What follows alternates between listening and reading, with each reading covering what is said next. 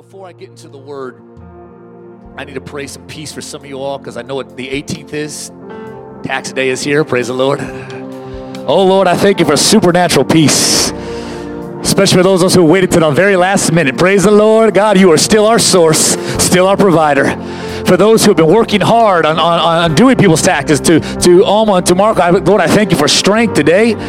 That even, even though you've been dealing with other people's finances, you're in the house of God because this is where your faith lies in His presence. Strength for them today. Ladies and gentlemen, no worries.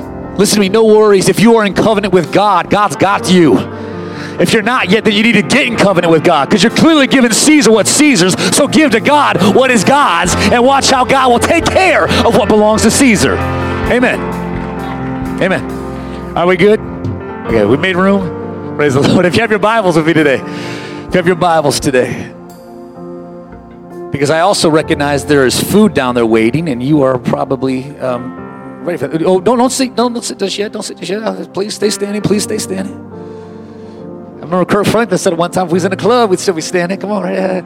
Keep standing. Keep standing. I'll give you a moment. I'll give you a moment we stand in, in honor of the Word of God. That's the only reason I'm asking you to stand. I'm not trying to be religious about this. We're trying to break down the walls of all religion, okay? Luke chapter 6. So, all week long, I was just, just going to be honest with you. Post resurrection, you're, okay, what do I preach now? What's, what's really better than the resurrection? What do, I, what do I come up with it? And, and I realized that as I was thinking about, you know, taxes and thinking about tax collectors and thinking about Zacchaeus, and I was, thinking about the, the, the, tax collector who came before God humbly, uh, realizing he was a sinner. Amen. Like, like most tax collectors are. Come on, somebody. Amen. A bunch of sinners. Uh, I felt the Lord really just kind of pointing me in this direction that there are men and women here that need something more than just the religious expression and experience of Easter and Christmas. They need Jesus. They need Jesus. So I want to give you Jesus today. Let's go. Luke chapter 6, verse 5, because just, just in case you didn't know this, and forgive me for, for I guess, assuming certain you are ignorant of this, the word Sabbath that we're getting ready to read about, the word Sabbath refers to Saturday. It is the holy day that the Jewish people would, would ultimately celebrate and set apart. No work. It was their day of worship, their day to just rest because God works for six days, and on the seventh day, it's a Sabbath day. It's a holy day. It's a day of rest. Not that God ever rests, He just rested from His work of creation. Okay? God never sleeps nor slumbers. But He knew how He designed us in His image. We need to work, but we also need a day of rest. So, what happened ultimately is after the resurrection, we started realizing that the Sabbath was no longer about a day, it was just about a day of rest to celebrate the risen Savior. The revelation came in the new covenant when all of a sudden now we're no longer just worshiping on Saturday, we're worshiping every day. Every day is the Lord's day. But in particular, the reason Sunday became the, our day of worship because it's the first day of the week. And Jesus resurrected on the, not the last day, the first day to show us he's the firstborn from the dead. And so what became now just very easy for the Christians to then say, we were Jews, but we've been now saved. We've been brought into a new covenant, and this new covenant has a has a, a, a, new way of doing things. And part of the way of doing this is just simply saying on the first day, let's not give God the last day. Let's give God the very first day of the week, so all the other days can be blessed. So what ends up happening is now they set apart Sunday as the day of worship. For those of you who are either a Seventh Day Adventist or maybe you were a Jew growing up, I honor the Sabbath day. Amen. But my Sabbath day is not Saturday. My Sabbath day is any day God gives me a chance to rest and just worship. That's my Sabbath. That's what Sabbath means. And just in case you thought that we were made for the Sabbath and didn't realize the Sabbath was made for us, Jesus said this in Luke chapter 6 The Son of Man, speaking of himself, is Lord of the Sabbath. Okay? So on another Sabbath, on a Saturday, he went into the synagogue and was teaching, and a man was there whose right hand was shriveled or, or withered. Okay? Now, I don't know about, about most of you, but have, have you ever maybe, maybe felt the pressure to act like everything's okay? Have you ever, you ever felt that pressure, especially in church, to pretend like you're all good? You put on the smile. as best you can. You, you, you, you, you do everything you can to make us think you're okay, but what you're really doing is you're, you're hiding your weakness. And here's what I need you to know this is what makes Jesus so much better than every other religious person that has ever lived. Because Jesus shows up on a Sabbath day and he creates an atmosphere where our weaknesses can be revealed. Keep reading with me, verse 7. The Pharisees and the teachers of the law, look, there's the religious people, were looking for a reason to accuse Jesus. Is that what they showed up to church for? Come on, what, what did, why did you show up today? Were you looking to, to hold up your scorecard about the service today and let me know how good I did? You, are you just here for the food? Awesome, it's gonna be fantastic, and I'm glad. But before we get there, is our mindset that of a Pharisee where we're looking to accuse someone else of something? Not doing it the way we, we believe they should, the way we were taught they should. So here are the Pharisees. They're looking for a reason to accuse Jesus. What did they do? They watched him closely. Ooh, can we learn something from some Pharisees? If you're going to look at anybody, just keep your eyes closely locked on Jesus. They watched him closely to see if he would heal on the Sabbath. But Jesus knew what they were thinking. Woo! I love this about my Savior. You can hide your thoughts from me and put the, the smile on your face, but He knows what's really going on in your head and in your heart right now. They, Jesus knew what they were thinking. So he looked at the man. He wasn't even going to say anything, but he looked at the man with the shriveled hand. He said, Get up and stand up in front of everyone. So that man, here he was, with his weakness, stood up now in the middle of the entire congregation. Now, you've heard me say this before. I've preached this before. I refer to this kind of contentious, religious, but miraculous kind of environment as the Jesus atmosphere. There's, there's something about the Jesus atmosphere because what religion cannot discern and what religion cannot diagnose, when Jesus shows up, he makes all the difference this, this Jesus atmosphere. And so, and so I just need you to know this about the Jesus atmosphere. He tells this man, he wasn't even say anything, but he tells man, Oh, I know what they're thinking. Stand up. Let everybody see you. Here's what the Jesus atmosphere does there is no hiding in the Jesus atmosphere. You, you can try to sit there act like nobody sees you, nobody will recognize you. I'm in a dark corner of the room and there's no light on me, so Pastor won't be able to point me out. But you can't hide from Jesus when he's in the room. And here's what he does when he shows up erroneous doctrine gets exposed, demons get exposed. When Jesus shows up, literally, doubters and deception and disease and even death gets exposed. Why? Because he is more than just a waymaker. Somebody can identify in this house and help me testify. He doesn't just do make a way. He is the one who makes a difference in my life. Somebody put your hands together and testify to this truth. When he when I couldn't find a way, he made a way. When religion couldn't make a difference, he showed up and made the difference in my life. Verse 9. So Jesus says to them, I ask you, which is lawful on the Sabbath? What's the right thing to do on the Sabbath? What pleases God on the Sabbath? To do good or to do evil? To save life or to destroy it? Of course, they said nothing. And he looked around at all of them. I love how Mark's account, I threw it in for you. Mark's account tells us what, what happened. Jesus was angry and deeply distressed at their stubborn hearts. They said nothing. So finally he said, okay, since you've got nothing to say, you missed it right there with the weakness, with the thing you're trying to hide and conceal. You right there. Look what he says to him. He says, stretch out your weakness. Stretch out your deformity. Stretch out your pain. Stretch out the thing you're trying to keep hidden because I see it and I know it. Stretch out your hand. And when the man did so, his hand was completely restored. Somebody say, Thank you, Lord, for your word. Tiana, do you got that, that video for me real quick? Do you got that video? I just want to show you this. this. This is what it's like, right? I'm trying to carry my burdens instead of giving them to Jesus. Come on, somebody. Amen. Would you do me a quick favor? Would you, would you just would you just literally just like grab someone's hand near you right now? Grab someone's hand near you and just tell them my subject for today. Tell them, hand it over. Hand it over. Amen. You may be seated today. You may be seated today. Amen.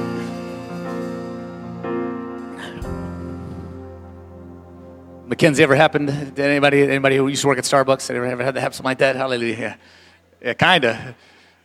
Hand it over. Hand it over. Parents in the room. Parents in the room. Come on, parents, identify yourself. God bless you. God help you. Oh Lord. I'm, I'm a parent of four, and and here's what I've learned about this term "hand it over." It's a phrase that parents understand better than anyone else. Come on, hand it over.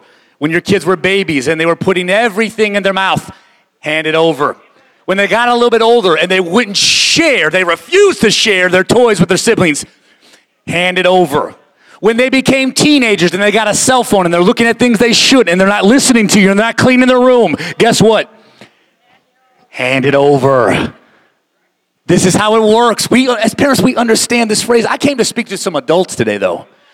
And I came to tell you, you're feeding yourself some stuff that ain't got no right going in your spirit, in your mind, in your heart. Hand it over. I came to tell some full grown adults in this place today there are some things you're being stingy with, and you're refusing to share the blessings God has given you. Hand it over. And dare I say, there are some of you in this room, you are hiding something today, but Jesus sees you, and in the Jesus atmosphere, He's telling you, hand it over. Hand it over. I realize within our family structures, within our, our friendships, God help us, especially within church, we have developed an atmosphere where our weaknesses are hidden. And think about it. If the structure of my family and the structure of my friendships and the structure of my churches, I can't come in and share with you where I'm really hurting, where I'm really struggling, what's really going on in my life, and what was supposed to be the, the people and the places where I find help have now become the people and the places where I conceal my problems. I know why. Because I know what's going on in your head. If they really knew what I did, if, if they really knew what I'm struggling with, if they really knew why I'm hurting so deeply, if, if they really knew what those people did to me. See, what, what does shame make us do? The same thing it did to Adam and Eve. Makes us hide. What, what does sin makes us do? The same thing it did to Adam and Eve. It, it makes us makes us hide. What, what, what, what does fear and, and failure make us do? It, it makes us hide. What did COVID make us do? It made us hide. But Jesus is saying to us today, no more hiding. I see you. You don't have to hide today. You don't have to conceal anything today. You don't have to hold on to it today. He is telling your spirit, hand it over. Let me hear from somebody in this house who has lived this testimony. I used to hold it, but I, I, I hold it no more. I handed it to Jesus. Look at, look at uh, Tiana, can we give him verse 10 again? I, I want to kind of just, just belabor this a little bit on verse 10. I won't be long about this, but I don't want you to miss this. Jesus tells him, stretch out your hand. But, but do you see it? Jesus never clarifies which hand. He just says, stretch out your hand. Now, had this man been in most American churches today, come on, you know what he would have done? He would have been like, give you my good hand. This is my good side. Hello. See, the good part of me. See, see, see the acceptable part of me. See the, the, the, the, the pretty part of me. See, see, see, see, see the, the part I don't mind showing you. That's how it is in most American churches. But Jesus says, stretch forth your hand. Why didn't he stretch forth his, his bad hand because like most of us we can get stuck in, in this, this cycle and, and, and we're trying to break habits and we're trying to break addictions and we're trying to conceal things so that no one knows about it. But when we have a problem jesus does not try to act like it's not there. Jesus doesn't try to act like i, I don't see it. I pretend like it, it doesn't exist. What jesus does is he creates an atmosphere where weakness can be revealed so that weakness can be completely healed this is why he said in John chapter 8, verse 12, check it out what Jesus said about himself. I am the light of the world. That means everything gets revealed when Jesus is in the room. And I'm just looking for a group of Christians in this church right now that will help me bring the kind of Jesus atmosphere to this church where people show up in their weaknesses and in their failures and in their depression and in their sickness, but they can see this is not a place where I'm a judge. This is a place where I leave transformed and changed by the love and grace of God. Can I get just 12 Christians just for a moment, 23 Christians, maybe 100 Christians to help me make this kind of atmosphere where you come in with your weakness, but you leave healed and changed for the glory of God. Come on, children of God. Let's move past being judgmental and let's just be like Jesus. In the Old Testament, stretching forth one's hand was a symbol of victory. It was a sign of, of blessing. Genesis 48, Jacob, his name is also Israel.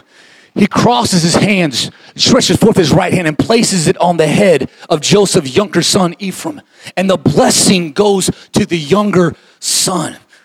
It's, that sign, that symbol of, of blessing. In Exodus 14, we know that the, the, the former Hebrew slaves are now standing between the edge of the Red Sea and their former captors coming to take them back into captivity. But at that moment, they're crying out to God. And God says this to Moses in Exodus 14 Why are you crying out to me? Tell the people to get moving. Raise your staff and stretch out your hand over the sea to divide the water so that the Israelites can go through on dry ground. And we know what happened. Two million people plus walked on dry ground across the middle of the Red Sea. The symbol of power and victory. Three chapters later in Exodus 17, Joshua is leading the people in a battle. The Bible tells us that anytime Moses had his hands upraised, the Israelites were winning. Anytime his hands came down, they began to lose the battle and the tide turned. So two people decided, let's help Moses out. And they got up underneath him. Aaron and Hur got up underneath him and held his hands up. And all day long, Israel won that battle because they understood the power, the stretching forth of our hands. And then the very next book in Joshua. Then now the next leader after Moses, uh, Joshua, is told by the Lord, stretch out your the spear that is in your hand towards the air, for I will hand it over to you. The symbol in the old covenant of, of victory and blessing. And then we come to the new covenant.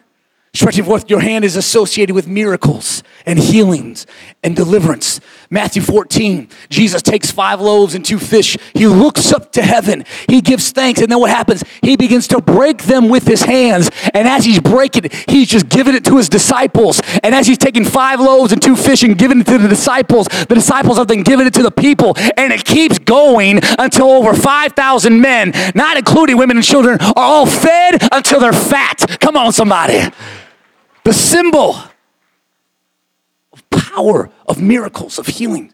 And Luke 18, this is, uh, this is such a blessing for me. People are bringing their babies, their infants, their children to Jesus so he can place his hands on them and bless them. I don't know if you all get to see this, but Sundays when I'm over here and the kids over here, before they leave, most of them, well, they'll come over and, you know, what's going on, everybody? Hallelujah. Make sure your parents are present. Okay, I'm not doing anything I should. Hello, somebody. Amen. I love these kids. They're awesome. But, they, but they, I don't even know why this is, but but but they associate me with Jesus. Good. I hope they see Jesus in me. Even more so, I hope when they go home, they say Jesus in you.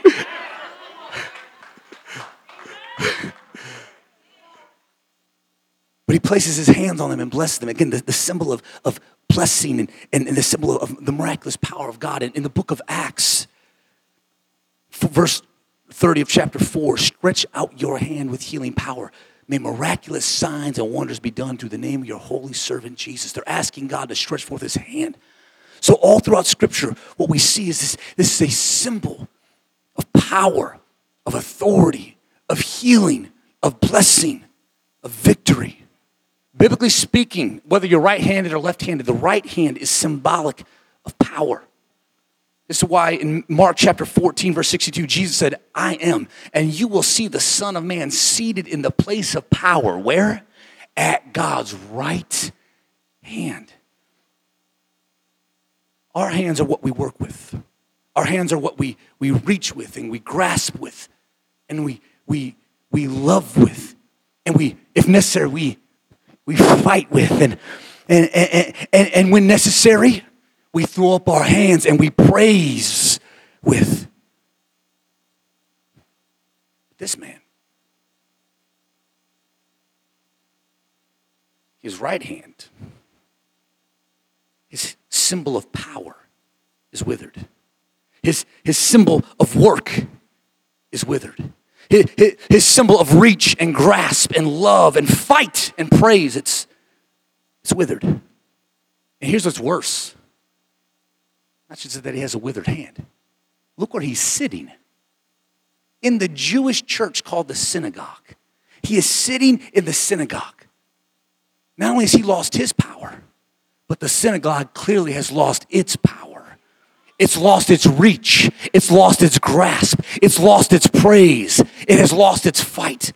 So this man outwardly, literally, is what the church had become inwardly a symbol of withered power. And isn't it the reason why, when we read this text, the religious leaders are so jealous of Jesus? Rev, I should say like this why they're always jealous of Jesus because they had lost their touch. They had lost their reach. They had lost their power. And Jesus simply said this every one of their religious traditions have actually nullified and made void the power of the scriptures. Religion had withered and watered down the word of God. So, guess what happened? The word of God became flesh and dwelt among them and began to demonstrate again the power of God.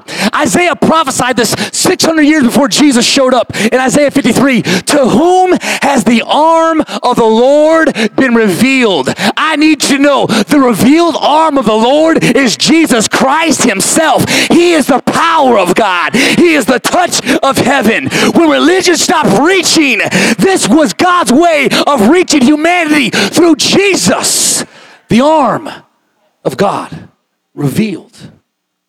So we see in this text in Luke 6, we see religion withering, but then we see a God stretching.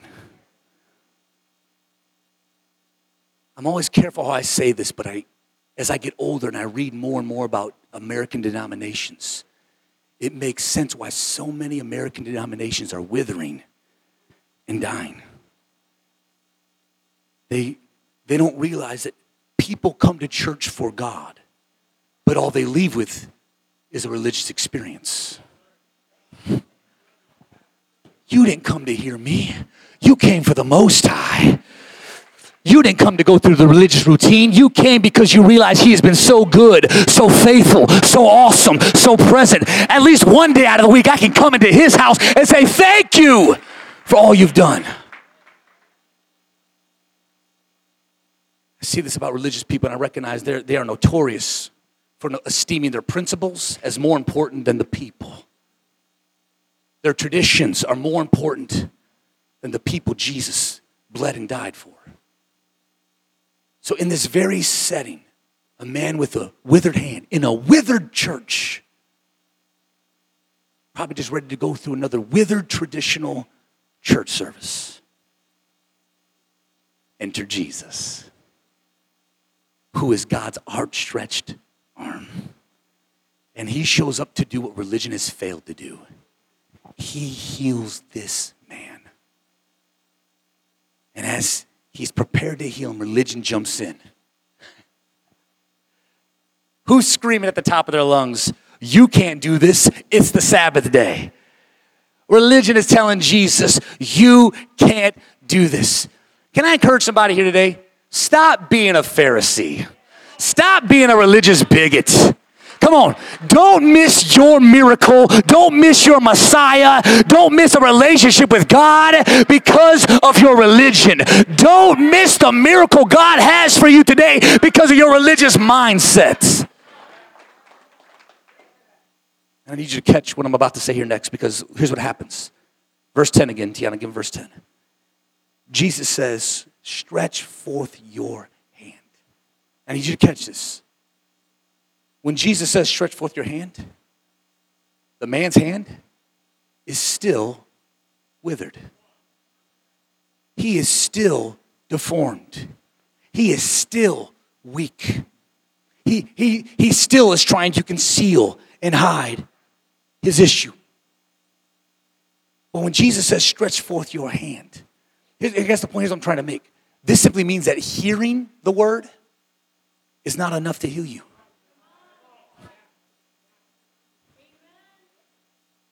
I've been, I've been preaching since I was 17 years old. And I have preached the word consistently for, for now 25 years of my life. And you know how many people I've seen hear the word, but never receive the word? I'll pray for healing like I did 20 minutes ago. A little longer, Pastor, fine, like I did 30 minutes ago. I'll pray for it, and you'll hear the word, but you'll receive nothing. Because it's more than just hearing that brings your healing. It's more than just listening to your favorite YouTube preacher that brings your healing. It's more than just reading about healing. It's, it is more than just hearing. The Bible tells us in Romans 10 hearing only produces faith. That's what it does. I hear the word, so faith then is produced in my heart. But if I want a result, I've got to do more than hear it. I've got to do what the word says. Hearing produces faith, doing produces my healing. I need you just for a moment, you don't mind, just, just poke somebody near you. Just poke them near you. This time, I dare you to try. I, I just dare you to try. I dare you to try doing what Jesus tells you to do. I dare you to try being the man that God called you to be. I dare you to try being the woman God called you to be. I dare you to leave your past in the past. I dare you to trust God and step out in faith. I dare you, before you go complaining that church don't work for you, I dare you to try being a doer of the word and not just a hearer. James 1 22 tells us. My daddy taught me this verse when I was a boy be ye doers. I know it in King James. Be ye doers of the word and not hearers only. If all I do is hear it but don't do it, I have deceived my Satan don't even need to deceive me. I've deceived myself. If all I do is just come and hear the preaching and do nothing with that word. I'm always sowing seed. That's my job. Sow seed. Satan's doing his job. He's trying to snatch that seed up like the birds of the air quickly as he can. And I'm trying to tell you today, don't just hear what I'm saying. If you need a miracle from God today, do what the word says to do. Jesus said, stretch forth your hand. Now, I want you to see what Jesus doesn't do. He tells the man, stretch your hand. But what Jesus doesn't do, he never touches the man. Jesus knows this. Here's why I can't touch this man's hand and restore it because today is the Sabbath day. And I can't do any work. Someone say, work it, but not on the Sabbath. No working on the Sabbath. So Jesus is just like, okay, I can't touch this man because I didn't come to break the law, the Pentateuch. I came to fulfill the law. All five books of the Torah and all 39 books of the Old Testament. I came to fulfill every single one of them. So while he's fulfilling the word by not doing the work, the Pharisees are watching.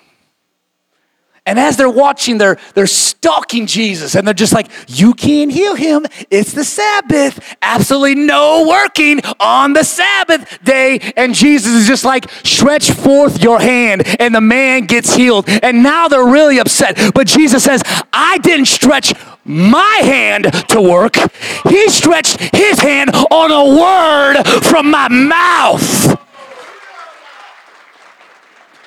It wasn't my work that healed him, it was God's will that healed him. I need somebody to help me for just a moment in this place. It is not God's will that you be sick, it is God's will that you be healed. It is not God's will that you be depressed, it is God's will that you be an overcomer. It is not God's will that Satan keep you bound and depressed.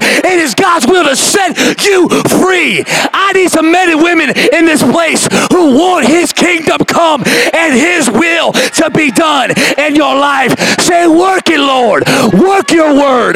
Work your will. Work it in my life. Jesus said, What's lawful? To do good or to do evil?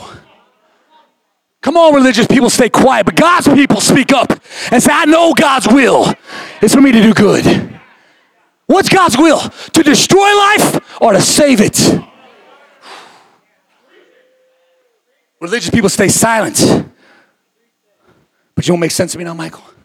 Now I understand. Jesus says, It wasn't my work, it was my word. Now I, now I understand why Jesus took matters into his own hands. Just a little play on words, Pastor Bethel. He took matters into his own hands and stood in my place on my cross. Because my work, my work put me there. Oh, my will put me there. But according to Ephesians chapter 2, for it is by grace you have been saved through faith, and this not of yourself. It is a gift of God, not by works not by what I've done. I am saved by the completed work of Jesus Christ. When I couldn't do enough good work to earn salvation, when religion reached out his withered hand and became powerless, Jesus did what I couldn't do, what religion couldn't do. And he went all the way to the cross and he stretched out his hands and gave his life as a ransom for me. I need somebody to take a moment and put your hands together and praise the Savior who on that cross said, Father, into your hands I commit my spirits. That means today, if you're holding on to it, you're holding on to it too long, too much. And Jesus is saying today, do what I did. Father, into your hands. I commit this weakness. I commit this situation. I commit this relationship. I commit this struggle. Into your hands, I commit this unforgiveness. Into your hands, I commit this sorrow. Into your hands, I commit this, this pain in my heart. Into your hands. Because my work hasn't been enough. I commit it to your hands. When the Roman soldiers came and took Jesus captive, that moment when he was praying in the Garden of Gethsemane, Rev, what was the very first thing they did? They bound. They bound his hands. Why? Because those hands took five loaves and two fish and fed 5,000. Those hands took mud, threw it in the eyes of a blind man, had him washed away, and he was instantly healed. Those hands reached down in the dust and started writing things while religious men try to pick up stones in their hands to kill a woman caught in the act of adultery. Those hands right there touch sick people, demon possessed people, even the untouchable people called lepers, and every single one of them were healed by those hands. I told you last week, those hands stopped a funeral procession, and those hands reached over and grabbed the hand of a 12 year old girl and brought her back from the dead. Those hands right there. And what caused Doubting Thomas to stop doubting and just believe when he saw those hands, the hands of the Savior, the hands to whom all power and all authority has been given. I love it how John 3 says this 335 the Father loved the Son and placed everything. Come on, somebody say this in faith today everything Come on, speak over your situation, everything. Come on, speak over your sorrow and your anger and your and, and your depression. Speak over it. God placed everything in Jesus' hands. Everything in his hands. He has all the power, all the authority. It all belongs to Jesus. And then what did he do with what he got from God? He turned around and he gave it to us And that's why he said in John 14, he said this I tell you the truth. Anyone who believes in me will do the same works I have done and even greater works because I am going to be with the Father. If you recognize in this place you could do nothing to earn salvation, you don't deserve to even be here today, but He has reached into your hidden spots, pulled out your weakness, exposed it, and healed it. Can you help me by now throwing up holy hands in this place? Come on, somebody. What's my response to His work? To stretch out my hands and praise Him. My response to His power is to stretch out my hands and love Him. My response to His grace that I don't deserve is to say, Thank you, Jesus, for all that you've done. Come on, can I get 50 people in this place to stretch forth your response to the Lord and worship your great God? As you're worshiping, you might as well say what David said in Psalms 143 I remember the old days. I meditate on all your works. I consider the works of your hands and I stretch my hands back to you and say, Thank you, Lord. Come on, lift up a sound of praise in this place today. Thank you, Jesus. Thank you, Jesus. Stand your feet with me all over this room. Psalm 63 4 says, I will praise you as long as I live. And in your name, I will lift up my hands.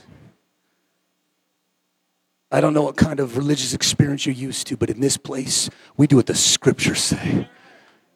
And in his name, we lift up our hands. Just for a moment, can you just lift those hands to heaven with me?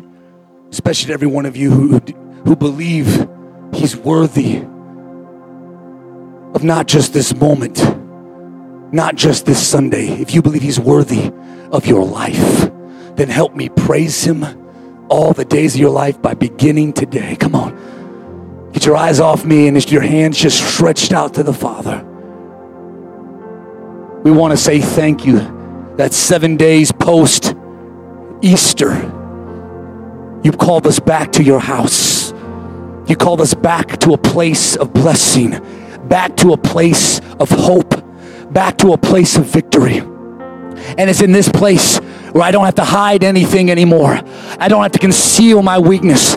I don't have to pretend like everything's okay when it's clearly not. I'm holding up my hands to you, God, because I need you to reach your hand back to me. I need your will to be done in my life today. Come on, stretch out those hands just a moment longer. I know the arms are getting tired, but you're teaching your physical body to bless the Lord with all that is inside of you.